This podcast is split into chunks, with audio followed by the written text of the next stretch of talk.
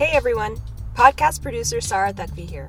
Today we hand the hosting duties over to the incredible Lillie Schechter, chair of the Harris County Democratic Party. She's that good. Here is her conversation with Wendy Davis, who's running for Congress in 2020.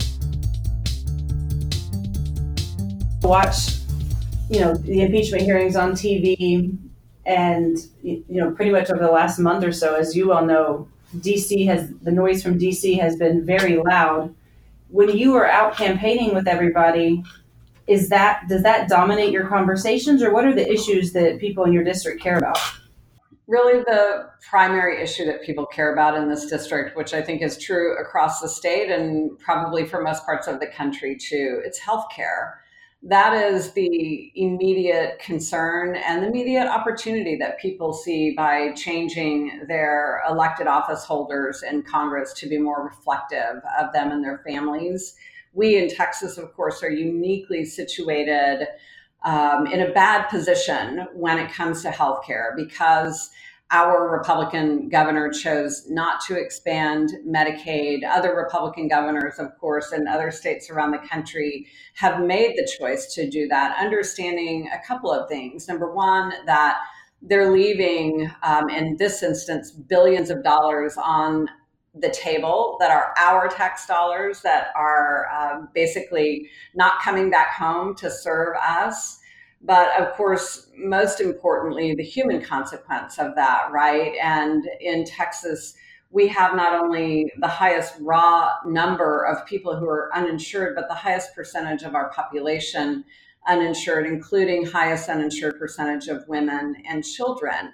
And I don't think it's at all unfair um, or hyperbolic to call it a crisis. It's truly a crisis here. District 21 includes not only um, big chunks of Travis and Bexar County, but also includes a lot of rural communities Blanco County, Gillespie, Kerr County, Bandera and Real, Kendall County. These are areas that are seeing the consequences of our failure to expand Medicaid because it's really stressed their rural hospital system. Um, you probably know that we have the highest number of rural hospital closures in the country. And a lot of that can be pinned to the fact that we haven't given them the additional resources that we should have captured from the Affordable Care Act on their behalf. How do you, you know, I, I think listening to you talk about this crisis, and it absolutely is a crisis that hasn't been addressed by the Senate. I think the Congress has tried to address it. How do you see, you know, once you get there, what's the plan to fix it? Working not only with people on the Democratic side of the aisle, but across the aisle, I think this election cycle is going to be a repeat wake up call to congressional members, um, similar to what we saw in 2018, where members are being replaced because they're turning a blind eye to the failure to address what is a very dire need in their communities back home. Um, I know that this will likely occupy a big part of the conversation heading into the election cycle in November, just as it did in 2018. And I think people are going to express their uh, feelings about that in the way that they vote and I'm hoping it's a reality check for some of our Republican members as too. I, you know, I think it's impossible to defend the fact as a congressperson, a sitting congressperson who currently enjoys probably the best healthcare uh, system and support of any person in the country um, to ignore the fact that there are families all over this state and all over this country who don't have that same privilege of care. Um, and it's not just a privilege, it's something that we should be fighting to afford for every single person who needs it. And I'm going to go in there, as I always have, fighting hard for the people who elected me to serve them. And I'm not going to be quiet about it. Speaking of your Republican opponent, what is your win plan for your district? I don't know a ton about your district, but I am assuming you have to build a coalition to win. What is your plan to do that?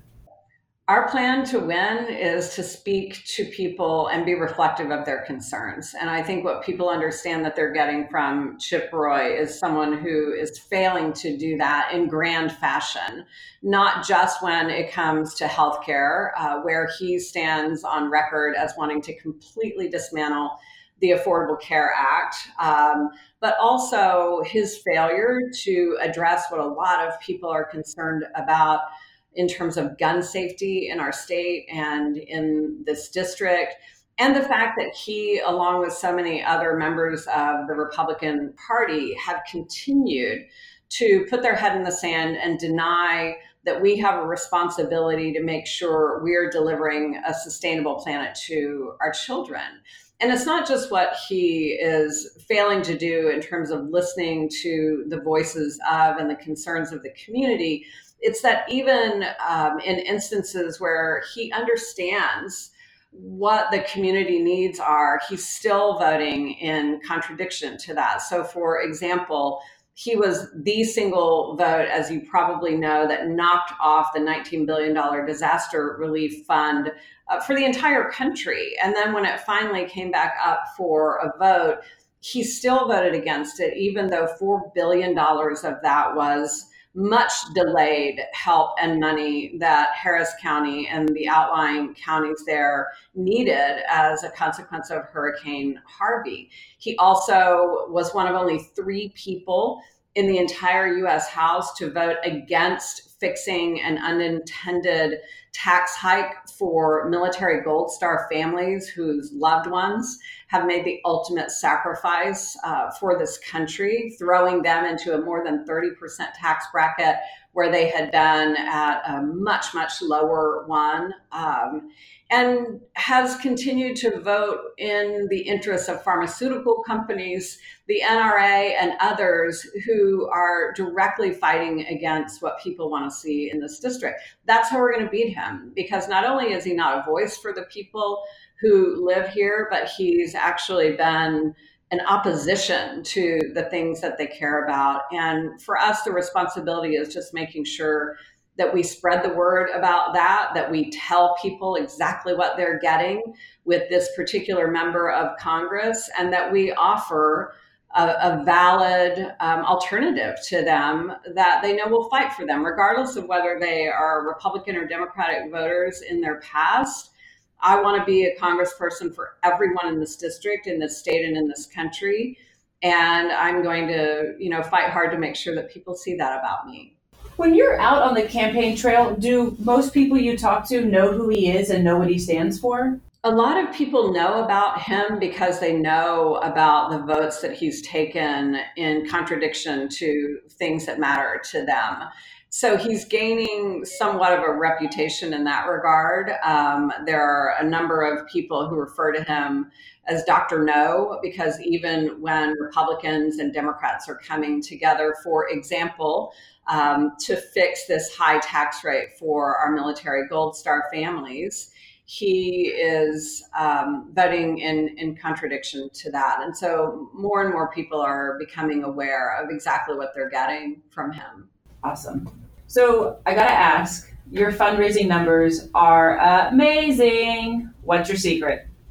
a lot of hard work um, and you know a lot of incredible people right what i am so astounded by um, and, and honored and humbled by are the three and seven and ten dollar donations that we get from people around the state and in this district who are looking for a voice and who are willing to sacrifice really hard earned dollars in tight budgets to try to help make sure that they elect a voice to represent them. Over 80% of our donations have come from people who have given $100 or less. And that really speaks to the power of people, right? Um, which is something that I've talked a lot about as part of this campaign, that we are a campaign driven by people, of people, for people, and we're going to fight for the people that put us into office if I have the privilege of serving them. That's incredible. Those numbers, 80%, that's really incredible. I just have a couple more questions I wanted to ask you, if you don't mind. I did want to ask, as someone who lost a huge campaign in 2014 that was had national attention, what would you say to women after they lose? And I'm asking because I'm a woman, but to P candidates in general who lose an election, what would you say to them after that? And what advice would you give them? I love this question. It's such an important question. Um, and I try to speak to it every time I have the privilege of speaking to a group of young women. And you probably know I started a nonprofit a few years ago called Deeds Not Words, where we train. Yeah, we train high school and college age young women how to use their voices to impact change at the state and local level. And they've been nothing short of amazing. Um, in the last two legislative sessions, the young women that we work with have passed 25 bills into law in a legislature that's dominated by Republicans, right? And they haven't passed everything that they've worked on. But what I try to encourage them to understand is that every time we raise our hand and raise our voice and bring our presence into these halls of power, we are making change bit by bit by bit.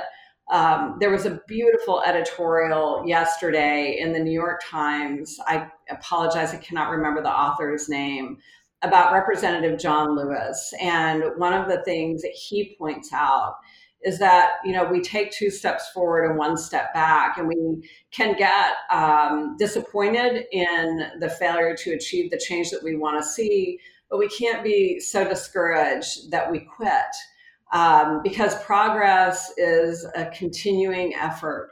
And it requires that each of us has the courage and the temerity to keep coming back over and over and over again to try to achieve the change that we want to see. And you know where we stand right now in this country as i said at the outset we're in such a pivotal moment and if we can't step up and fight for people right now, where our planet is threatened, where they are in a crisis of healthcare, where we see a failure to appropriately support our schools and keep them safe, where we're watching seniors who can't retire with dignity and security because their pension systems aren't what they ought to be, where we see the Republican Party trying to rip away Medicare, Medicaid, and Social Security. This is a moment that demands that we fight with everything that we've got.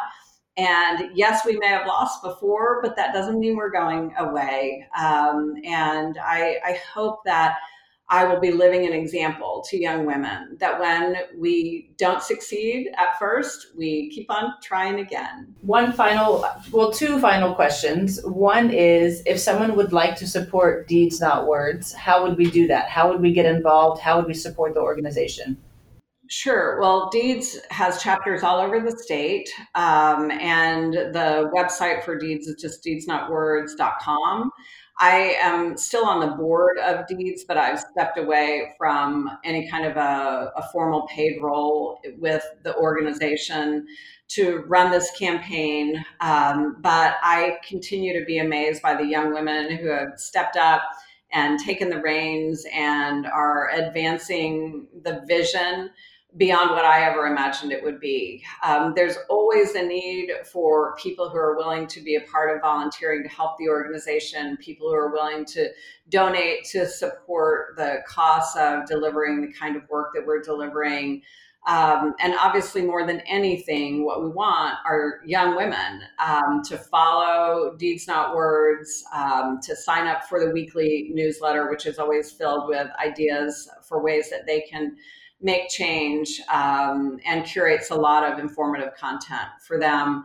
And we want to see them signing up to be a part of our, our chapters where we will train them to show up at city council or school board or state legislative gatherings um, and to use their voices and their experiences to raise awareness and make the kind of change that only they are capable of achieving. Well, I want to thank you for all of your service, for the different leadership you have shown to women all across the world, really, that you can run for office, win office, stay in that office, run again, lose, and stand up and run because you're still a fighter and keep, you are a role model to, I think, women all around that it is, is so important that women do stand up and have their voices heard. So I do want to thank you for that and ask you to uh, close this conversation with whatever closing statements you would like and maybe a plug for your website for Congress. Sure. So the website is wendydavisforcongress.com. Please come be a part of our community. Um, we, as I said, are a campaign of by and for people. And we'd love to have you on our team.